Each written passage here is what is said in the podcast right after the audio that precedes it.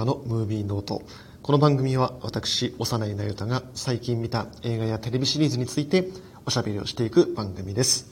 今回は2023年上半期ベスト回です。私が2023年の上半期1月から6月30日までの間に見た作品の、えー映画、テレビシリーズについてそれぞれ、えーベストを選出していきたいと思います。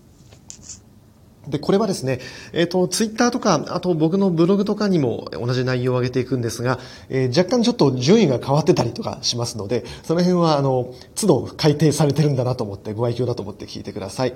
で、一応順位はつけてはいるんですけれども、特に映画のベスト10に関しては、まあ、本当に振り返ってみたらですね、結構好きな映画多かったなと思って、あの、順不動ぐらいな気持ちで、あの、ベストの10本っていうぐらいに聞いてもらえれば、いいかなと思います。まあ一応便宜上、えー10位みたいな感じで、あの、一本ずつ紹介していこうかなとは思うんですが、ただ全部が全部ちょっと網羅はできないと思うので、少しかい、あの、少しテーマを決めて、かいつまんで喋っていく部分もあると思いますので、お付き合いください。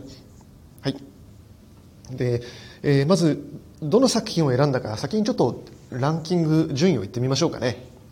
まず、えー映画の方です。えー10位は、えーパールを入れました。えーこれはタイ・ウエスト監督、ミヤ・ゴス主演の作品ですね。これ劇場公開は7月7日なんですけれども、試写でちょっと早めに見ちゃったのですいません。えー上半期に入れました。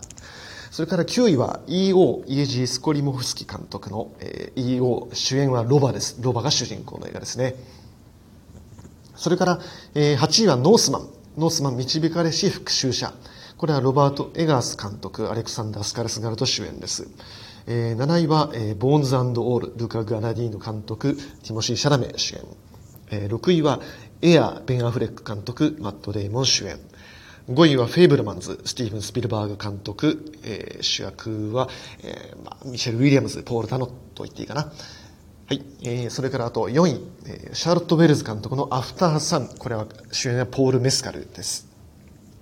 そして、えー3位はパク・チャヌク監督の別れる決心。これは主演はタン・ウェイですね。そして第2位はトッド・フィールド監督、ター、ケイト・ブランシェット主演。そして1位はスパイダーマン、アクロス・ザ・スパイダーバースを選びました。はい。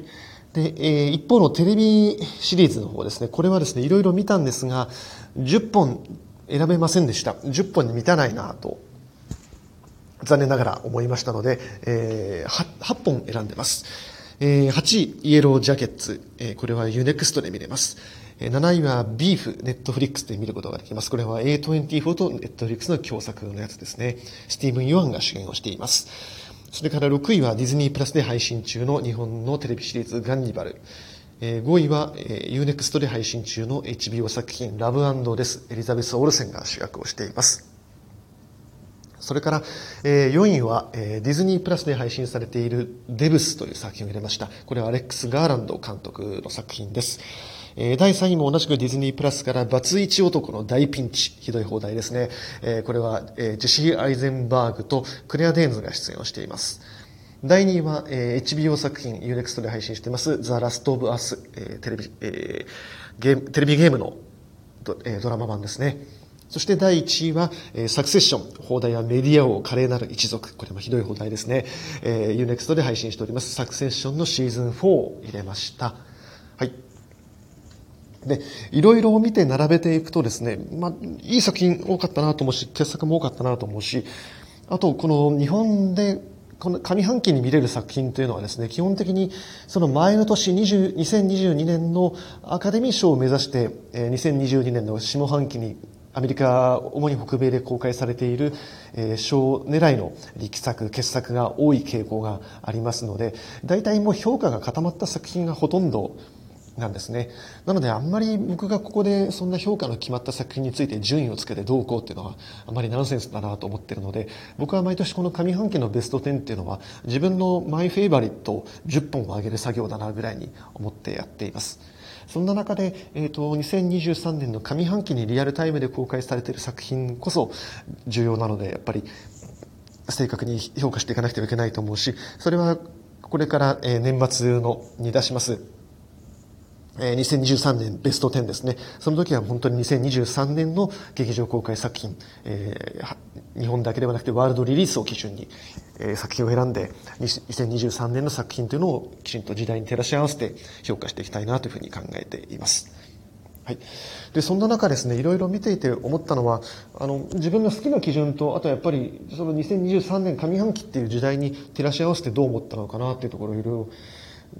見ていくとですね、いろいろ見えてきたところがあって、その辺をちょっと話していきたいなと思います。まずこの1位に選んだスパイダーマン、アクロス・ザ・スパイダーバースはですね、まあ見た人はもう分かると思うんですけども、とにかくアニメーションとして斬新な手法、もう何者にもルールがない、ルール、ルール無用な自由さで、まあとにかくびっくりしたし、展開も早すぎるし、もう僕はあの普段コンタクトレンズで生活してるんですけども、コンタクトの目薬をもう上映中に3、4回は刺したであろうぐらい目まぐるしくて、まあびっくりしましたね。で、このマルチバースっていうテーマは、今年は特にそのアカデミー賞の作品賞、他全部で7部分を取って席巻しましたけれども、えー、エブリシング・エブリウェア・オール・アット・ワンスというのが、マルチバースというテーマを取り入れていて、まあ、とにかく最近もう猫も百死もこのマルチバースを使いまくってますよね。特にアメコミ映画マーベル MCU はこのフェーズ4に入ってからマルチバース設定というのをどんどんどんどん入れていって多元宇宙ですね。今まで作ってきたマル、MCU 以外の作品っていうのも全部平行世界の一つのアメコミ世界、マーベル世界なんだよっていう設定、後付け設定をして、どんどんどんどん、えー、作品とスーパーヒーローを、えー、クロスオーバーさせていって、作品の宇宙を広げているわけなんですけれども、で、エブリシング・エブリウェア・オール・アット・ワンス、エブエブはですね、そんなマルチバースを使って、その人間の可能性ですよね。いろんな選択肢があって、いろんな人生があって、人間はこれだけ可能性があるんだよっていうところをポジティブに描いた作品で、それを家族愛と絡ませたところがまたアカデミー賞受けしやすいなというところもあったんですけれども、ま、それが非常に受けたし、見てて気持ちのいいいい映画だったし、まあアカデミー賞を取ってもまあいいだろうなと思ったんですけれども、ところがですね、このスパイダーマンアクロス・ザ・ユニバー、スパイダーバースも、あとくしくもこの日本で同じ日に公開されました DC のやっぱりアメリカ映画ザ・フラッシュもですね、このマルチバースっていうものを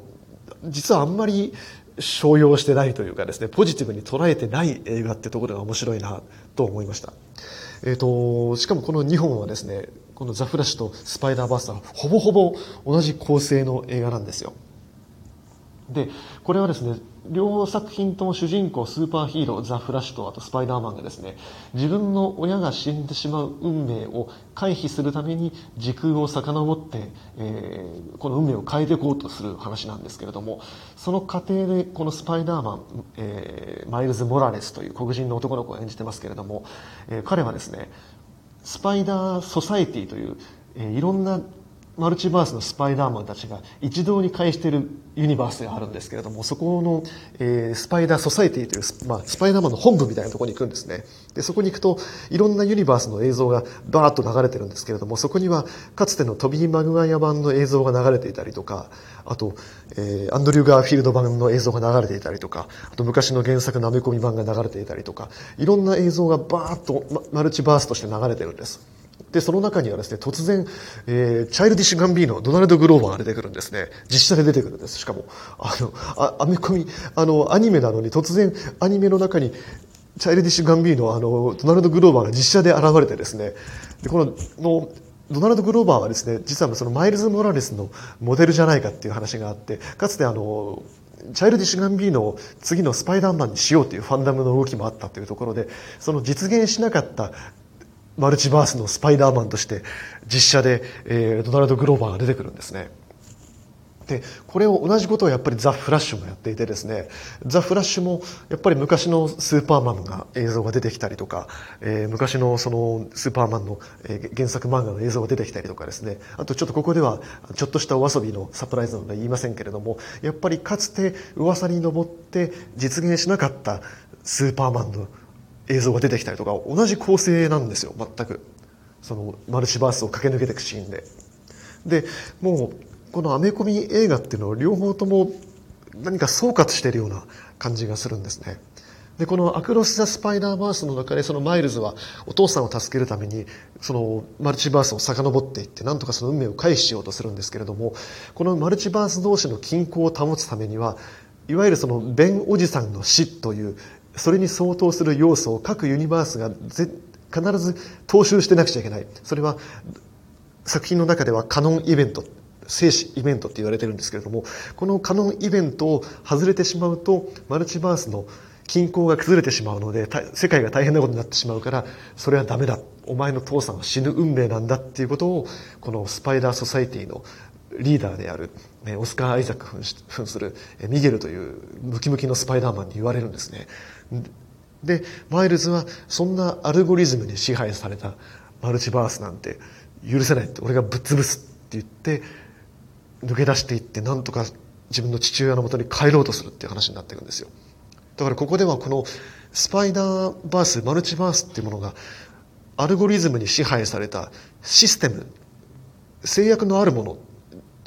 人の自由意志を封印するものとして描かれて決してポジティブなものとして描かれてないんですよね。でなんかこのシステムと戦うっていうのが2023年の上半期の一つのなんかテーマだったなっていうふうに僕がちょっと感じていてやっぱりテレビシリーズの1位選んだ「サクセッション」っていうのがですねこれは、えー、アメリカの巨大メディア企業の、えー、後継者争いを描くドラマなんですけれども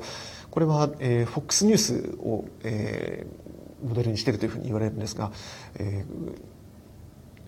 ー、創業者が死んで、えー、さあ跡取りが誰になるかっていう争奪戦がこのシーズン4ではどんどんどんどん本格化していくんですけれども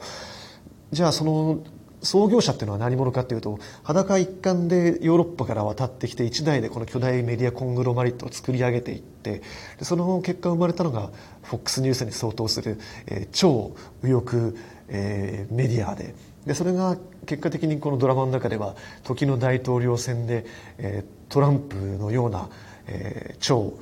保守派の、えー、ナショナリストを大統領に当確する選挙報道を上げてしまってアメリカが分断する大混乱を招くっていう展開があるんですけれどもそんないわゆる悪しきシステムであるこの主人公たちがの、えー、創業一家のですねそのシステムがじゃあ創業者が死んでどうなるかって言ったら決して新しい何かポジティブなものに変わるのではなくてもっと別のお金の論理で別の新たな資本主義のより低劣なシステムによって取り取って変わられて継続してしまうっていう話になってしまうんですね。これは途中で、えー、北欧からやってきたですね、ストリーミングメディア企業によって買収の話が持ち上がってくるんですけれども、これは、まあ、おそらくその、えー、フォックス、20世紀フォックスが買収された、えー、ディズニー、ディズニープラスの話になってくるんじゃないかなと思うんですけれども、あとネットフリックスも重ねられてるとは思うんですけれども、じゃあ、えー、お金によって結局、もっと、えー、ただただそのシステムを何の志もない人たちが継続していくということになってしまう。ドラマの中でも一つ言われてるんですね。えー、主人公のその創業者一族の跡取りの一人であるローマンという男がいるんですけども、その彼が、えー、もう自分が跡取りになって天下を取ったつもりになっているところに、その、えー、お父さんの代からずっと、えー、参謀として付き添ってくれているジェリーという法律顧問のおばちゃんがいるんですけれども、いや、あんたは分かってない。お父さんは金にはかなわないってことはちゃんと分かっていましたよっていうふうにちゃんと言うんですよ。どうしてもやっぱりお金の論理資本主義の論理資本家の論理ってものが結局人の心とか政治的な正しさとかよりも勝ってシステムを乗っ取って継続してしまうんですよね。じゃあそのシステムって何かって言ったらやっぱりその今のハリウッド映画界を支配してるシステムっていうのも例えば MCU マーベルが作品、作品イコールスーパーヒーローですよ。そのスーパーヒーロー同士をどんどんどんどん数珠つなぎにしてつなげていってマルチバースとしてその産業システムを巨大化していくことにこの10年間、十何年不信してきてきたけれども、その結果結局映画単発では全く成立しなくなしなくなっちゃって過去の映画も見てなくちゃいけないのはもちろんだししかももうディズニープラスで配信されているテレビシリーズを見ないと成立しなくなってるししかも映画は1本2時間で全く成立しない2時間半とか3時間なんてざらになってしまって。でも映画ってそもそもそうじゃなくて一本で成立してひょっとしたら2時間以内で1時間半とか40分とかで終わるようなそういうフォーマットで語られる物語の芸術じゃなかったのっていうところでその映画システム自体ももう破壊されてしまっている。そんな中でこの「アクロス・ザ・スパイダーバース」っていうのがもうアメコミ映画っていうのはここまででもうこういう歴史でしたよって総括してしまってマルチバースってものはじゃあぶっ潰されるべきなんじゃないのっていうふうに言ってるところがすごく2023年の上半期として僕はすごく象徴的なモーメントだったなっていうふうに思いました。でそんな中この「アクロス・タ・スパイダーバース」の中で重要なのは、えー、主人公のそのマイルズ君まだ高校生ぐらいなんですけども進路相談に行くとですね進路相談の先生にあの面接指導でですねあなたの物語を語りなさいって言われるんです。このマイルズ君の物語って何かっていうとマイルズ君はお母さんはプエルトリコ系ででお父さんが黒人の biracial なわけですよね。でこのドラマのこのスパイダーバースの中では今回は特にそのお母さんのプエルトリコ系のルーツっていうのが強調されて描かれてるんですけれどもスパイダーバースはですね今回あの監督が3人体制になっていてその中の1人がケンプ・パワーズという黒人の劇作家の方がいるんだけれどもこの方はあのソウルフルワールドというピクサーの、えー、アニメーションがあったんですがこれはですね黒人のジャズミュージシャンがひょんな事故から仮死状態になっちゃってあの世に行くことになってしまうんだけれどもそんなここで死んでられない僕はちゃんとミュージシャンとして頑張って生きていくつもりだったんだっていうところで何とかしてあの世から今に戻って自分の人生を生き直そうとする話なんだけれどもそのピクサードラマの映画の中で初めてその黒人主人公描いていて黒人文化をきちんと representation していたのがこのケンプ・パワーズっていう人だったんですね。ケンプ・パワーズっていう人はもともと劇作家で、えー、レジーナ・キングが監督デビューした「あの夜マイアミで」という黒人社会に重要な影響を与えた、えー、モハメド・アリとかですねマルコム X とかいろんなその偉人たち4人が一つのマイアミの夜に集合して黒人文化の、えー、黒人社会の未来について語り合っていくという舞台劇の映画化があったんですけどこれの脚本を書いた人なんです。でやっぱり今回彼がそういう意味でスパイダアクロス・スパイダーバースの、えー、マイルズ君の自分の物語を語りなさいっていうバックボーンの部分をやっぱ担当してたんじゃないかなというふうに僕は思うんですねなのでこのアクロス・スパイダーバースっていうのはマルチバースというシステムからやっぱり個人の物語に収束していこうとする映画っていうのはやっぱり一つのアートであってやっぱり作家にとってパーソナルな物語作家にとって個人の物語を描く。でそれが結果的にはいろんな人のいろんなお客さんの時にやっぱりパーソナルな物語になる個人の物語になる。映画ってそもそもそうだったんじゃないの？物語ってそうだったんじゃないの？いろんな作品をマルチバースにして続けて見ていくことで楽しいねっていうそういうシステムじゃなくて一個人の一つの物語なんじゃないの？っっていうところをもう一回再定義しているような気が僕はしたんです。そういう意味でこのスパイダーバースそしてサクセッションっていうのはなんか一つのつながった文脈だなっていうふうに僕は思いました。あともう一個このシステムに対抗するっていう意味ではベン・アフレックの「エアー」っていう作品が1980年代のナイキにナイキで起きたエア・ジョーダンというえー、シューズですね、えー、このシューズの制作秘話を描いた作品ですけれどもこれもやっぱり既存のそのシステムから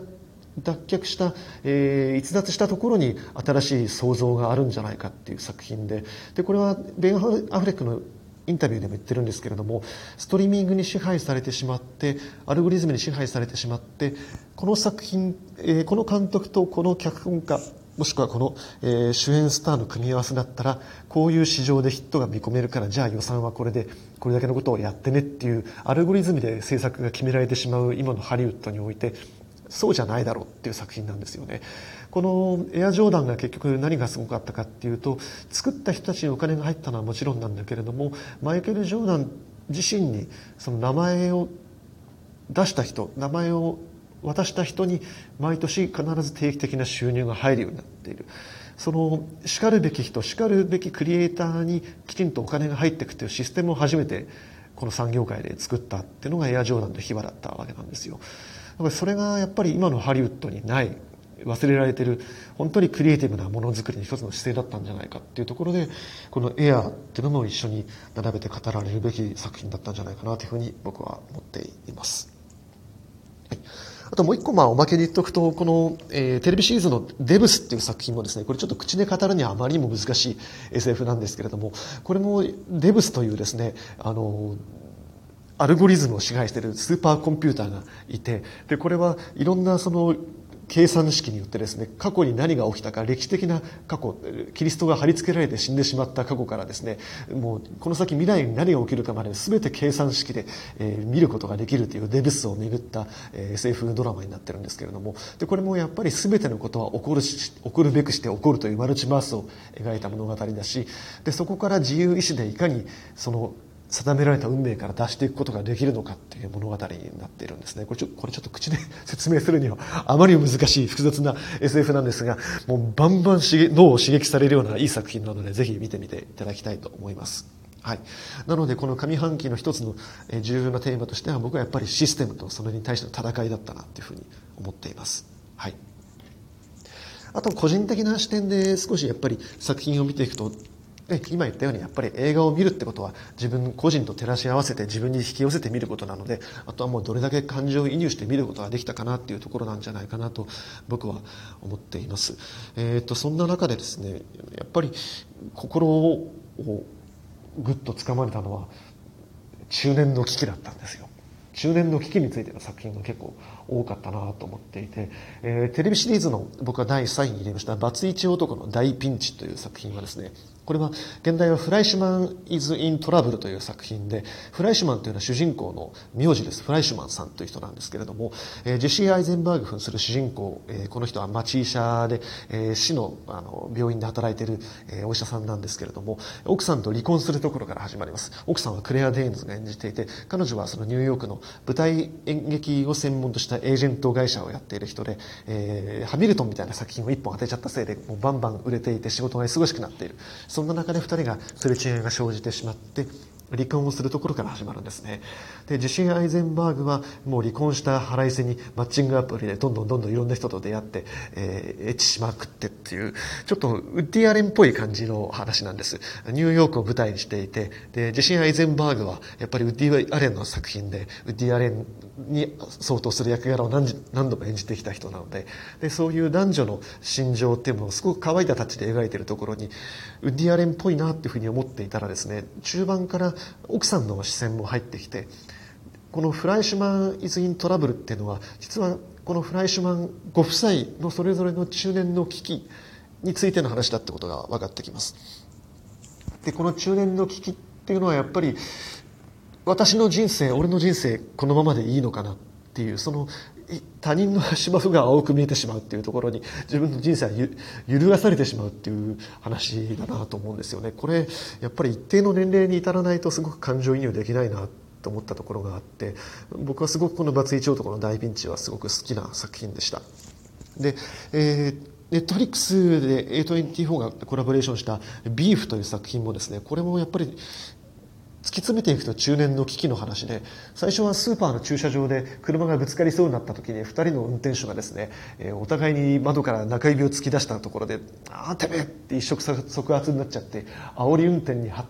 達して発展してさらにそこからどんどんどんどん骨肉の争い争いに発展していくというおっかない話なんですけれどもそれをおっかないっていうかそれをコメディとしてやってるんですねところがそうやって2人の同じアジア系ハリウッドにカリフォルニアに暮らす同じアジア系の男女ただしアジア系といってもそれぞれ背景が違ってですねもう同じカリフォルニアに暮らしているアジア系というのは白人から見ればみんなアジア系ですけれども中国系も台湾系も韓国系も日本系もいるわけでみんなそれぞれ背景が違うから同じアジア系同士でもやっぱり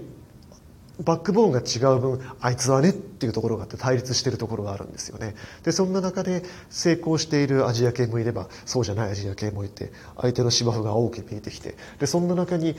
俺の人生これでよかったのかもしこの人生じゃなかったらっていうなんとマルチバースみたいな話にもなってくるっていうすごく独創的な1話30分のドラマになっていてこれもすごく面白いんですがこれも僕がやっぱりなんか自分の人生を顧みるようなところがありましたね。はい、もう一本、えーと、あんまりこれスペースとかでも話してなかったと思うんですけれどもパク・チャダックの「別れる決心」っていうのも僕はすごく突き刺さりましたね。これは、えー、ある殺人事件ある事件が起きるんです、えー、男性中年の男性が、えー、資産家の男性が岩山から滑落死したところから始まって主人公は刑事なんですけれどもその容疑者として、えー、未亡人が呼ばれて、尋問するところから始まります。この未亡人を演じているのがタン・ウェイという女優さんです。で彼女は昔ですね「ラストコーション」という映画アンディ監督なんですけれどもこれでデビューをした女優さんでこれはですねもうとにかく大変な映画で映画のほぼ全編にわたってセックスシーンが連続するという作品でトニー・レオンとのものすごいその絡みで話題を呼んだんですね。でこれは第二次大戦中の中国を、え舞台にしていて日本に占領されている中国家なんですけれどもタン・ウェイはそのえー、日本軍に手を貸している中国人の、えー、交換をですね、えーとえー、炙り出すためにそのトニー・レオンで接近していって、えー、ハニートラップセックスで、えー、籠絡していく操ろうとしていくって話なんですけれどもだんだんだんだんそのセックスの中にですねもう猛烈なその死の匂いが立ち込めていくっていう決してエロいエロいエロくはあるかもしれないけれども同時にエロスと同時にタナトスが同居しているというものすごい迫力のあるセックスシーンなんですね。でこれをいきなりデビュー作で体当たりで演じたのがタン・ウェイだったんです。でそこから10年15年ぐらいかな経って今回の別れる決心なんですけれどもまあ相変わらずこの雰囲気のある女優さんでいわゆるファム・ファタールものなんですね。でこの主人公別れる決心の主人公はですねこのターンウェイ扮する未亡人に一目惚れしちゃうんです。でこの取り調べ室ですね大体取り調べってじゃあカツ丼でも食うかって言って頼むのはカツ丼じゃないですか。ところがこの刑事はですね特上寿司を頼むんですよ。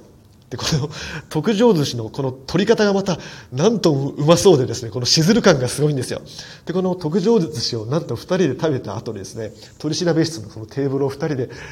なんか海外しく拭いて片付けした後にじゃあもう一回取り調べ続きやりましょうかとか言ってやるんですけどもこの食べて後片付けしてテーブルを整えてっていうところの一連の流れをこのパク・チャヌクは指先と目線のやり取りだけで見せていくんですよ。でこの一連の流れだけであちょっとお互いいいなって思ってるんだってのが分かるんですよね。でその後この2人の間は何度も何度も疑いが持たれたりとか新しい事件が起きたりとかしていく中で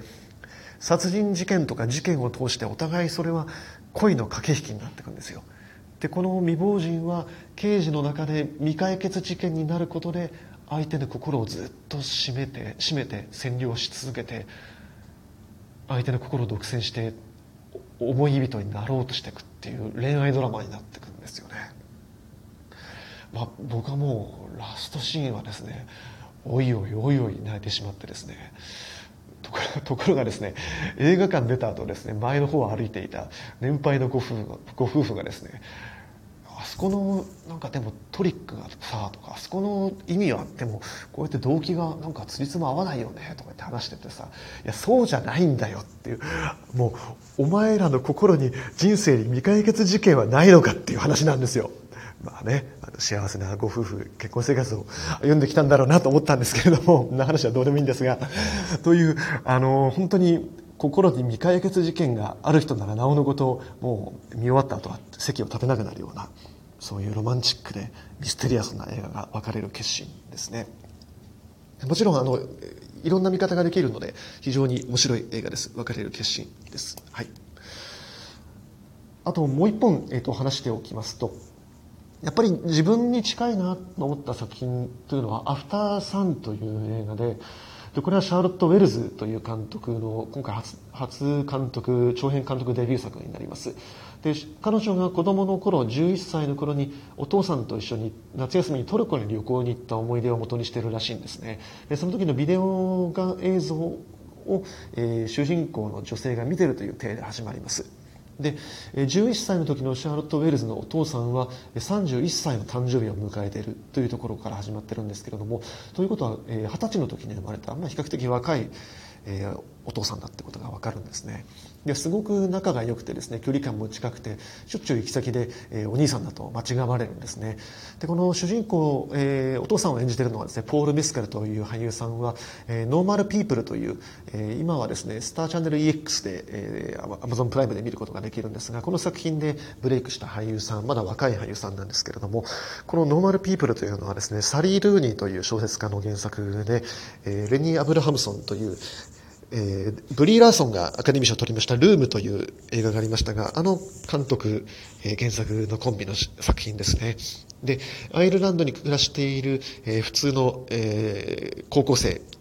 ポール・メスカル君とあと女子高生がですね、デイジー・エドガー・ジョーンズという、やっぱり彼女もこの作品でブレイクしたんですけれども、二人の高校卒業間近から大学院生になるぐらいまでの、付き合ったり別れたりするまでの恋愛を描いた1話30分のドラマなんですけれども、まあ、これで本当に繊細な繊細な演技を見せたのがポール・メスカルだったんです。で、今回この、えー、アフターサンでもですね、演じているお父さんというのが、すごく優しいんですけれども、ちょっと謎めいているところがあってですね、なんか普段何の仕事してる人かちょっとよくわからないんですね。娘と一緒にスキューバダイビングに行くシーンがあって、そのインストラクターの男性とおしゃべりするシーンがあるんですけれども、君地元の人ってそのインストラクターに聞いて、インストラクターは、いや、世界中旅した後に地元のトルコに戻ってきたんだよ、とか言って話をしてると、お父さんはですね、いいねって感じですごく羨ましそうに、眩しそうに見るんですね。で、また、ある時はお父さんはですね、そのペルシャ絨毯を買いに行くシーンがあるんですが、ペルシャ絨毯なのですごく高いので買えないんですけれども、ずっと欲しいな、欲しいなと思いながらペルシャ絨毯をずっと眺めて、結局次の日も見に行って、そこでようやくなけなしのお金で買っちゃうっていうシーンがあるんですよね。なんかちょっと、あの、曖昧だし、あとやっぱりまあ働いてないとかお金がないんだろうなっていうところもわかるし、で、ある時はですねその夜中の海に真っ暗な海に一人で入ってく後ろ姿のシーンが映るんですよ。でもこれはどうやら誰誰が見てる目線なのかよくわからないんです。この当時の11歳のシャーロット・ウェルズはその晩はあのお父さん帰ってこないなって言ってホテルで待ってるだけなので彼女は見てないし誰の目線かわからないんですよ。である時は夜中のベッドサイドでお父さんがうって泣いてるシーンが映るんですよ。でもそれもそれを見てる彼女の彼女は映らないから誰の視線かわからないんですよね。なのでこのお父さんが一体どういう人なのか映画を見てる最中よくわからないしこのお父さんを見てる目線っていうのが一体誰の目線なのかよくわからないところがあるんですが映画の途中で突然中年の女優あの女性が出てきてですね同性のパートナーがいて赤ちゃんの夜泣きが聞こえるんですよ。で彼女はビデオテープを見てお父さんとそして11歳のシャーロット・ウェルズの姿を見ている。そこであ31歳になったシャーロット・ウェルズが昔のことを思い出してるんだってことはそこでようやくわかるんですけれどもじゃあその時にお父さんが海に入っていた映像っていうのは31歳のシャーロット・ウェルズがお父さんが帰ってこなかったあの夜は実は一人で海に潜ってったんじゃないかとかお父さんはひょっとして夜中に一人泣いてたんじゃないかそれは私が夢うつつで見たかもしれないしそれは夢かもしれないし本当かもしれないしよくわからなかった思い出かもしれないっていうなんかそういう今だからこそお父さんに対する11歳の時のお父さんに対する解釈が変わったっていうところが要所要所に入ってくるんですよね。31歳になって子供が生まれたことによって初めて自分が11歳の時の31歳のお父さんが抱えていた孤独とか父親になれない模範的な父親になれないどうしようもないそういう行き場のないお父さんの苦しみみたいなものが分かってきたっていうことがだんだんだんだん描かれていくんです。きっとお父さんは若くして二十歳で子供を持っちゃったことに対してやっぱり心の準備ができてなかったんだろうなと思うしそうやって理想的な父親になれなかったことが自分の心の負担になっておそらく離婚して離れちゃったんじゃないかなと思うしでも何とかして父親らしいことをしたかったから毎年夏休みはあって旅行に行ってたんだろうなと思うしでも31歳のシャーロット・ウェルズが思い出せるのは11歳の時の31歳のお父さんの姿だけなのでおそらくお父さんには11歳の時以来会ってないんですよ。お父さんはきっと31歳の時点でうん多分メンタルヘルスにそういう問題を抱えてたんだろうなってことが伺い知ることができるんですよね。っていうことが映画の断片断片から分かってくるんですよ。でこれはやっぱり、まあ、あんまり詳しく言いませんけども自分に近しい物語だったのですごく僕は共感することができたんですよね、うん、あの本当見る人によってあの角度が変わってくる映画だなとは思うんですけれども僕はそこういう意味ですごく自分に近い映画だなと思ったしこういうことをやっぱり映画にするシャーロット・ウェルズはやっぱすごいなと思うし僕見てないんですけどもなんか YouTube にあるあるらしいんですが短編5分間ぐらいの短編っていうのもやっぱりお父さんがいなくなった後のお父さんが住んでた部屋にシャーロット・ウェルズと思われる若い少女が女の子が遊びに行くその部屋で数分間過ごすっていうことだけを描いた短編っていうのがウェルズ監督の前作らしいです、うん、なので自分の本当にパーソナルな部分を描いてる監督だなと思うしそれがやっぱりさっき話した最もパーソナルなことが最もクリエイティブであるっていうことにつながるんじゃないかなと思います。はい。ということで、えー、かいつまんでではありますが、えー、上半期に見た、えー、主要な作品の中でちょっと僕が取り立てて、えー、ピックアップしてお話ししたいことをおしゃべりしていきました。ちょっとここではおしゃべりしなかった作品に関しては、えー、僕のブログの中で作品ごとに個別にレビューを上げていたりとか、あとは僕が、えー、不定期に連載していますリアルサウンドの方にもレビューを書いていますので、ぜひそちらの方も見てみていただきたいなと思います。ということで、今回はここまでです。どうもありがとうございました。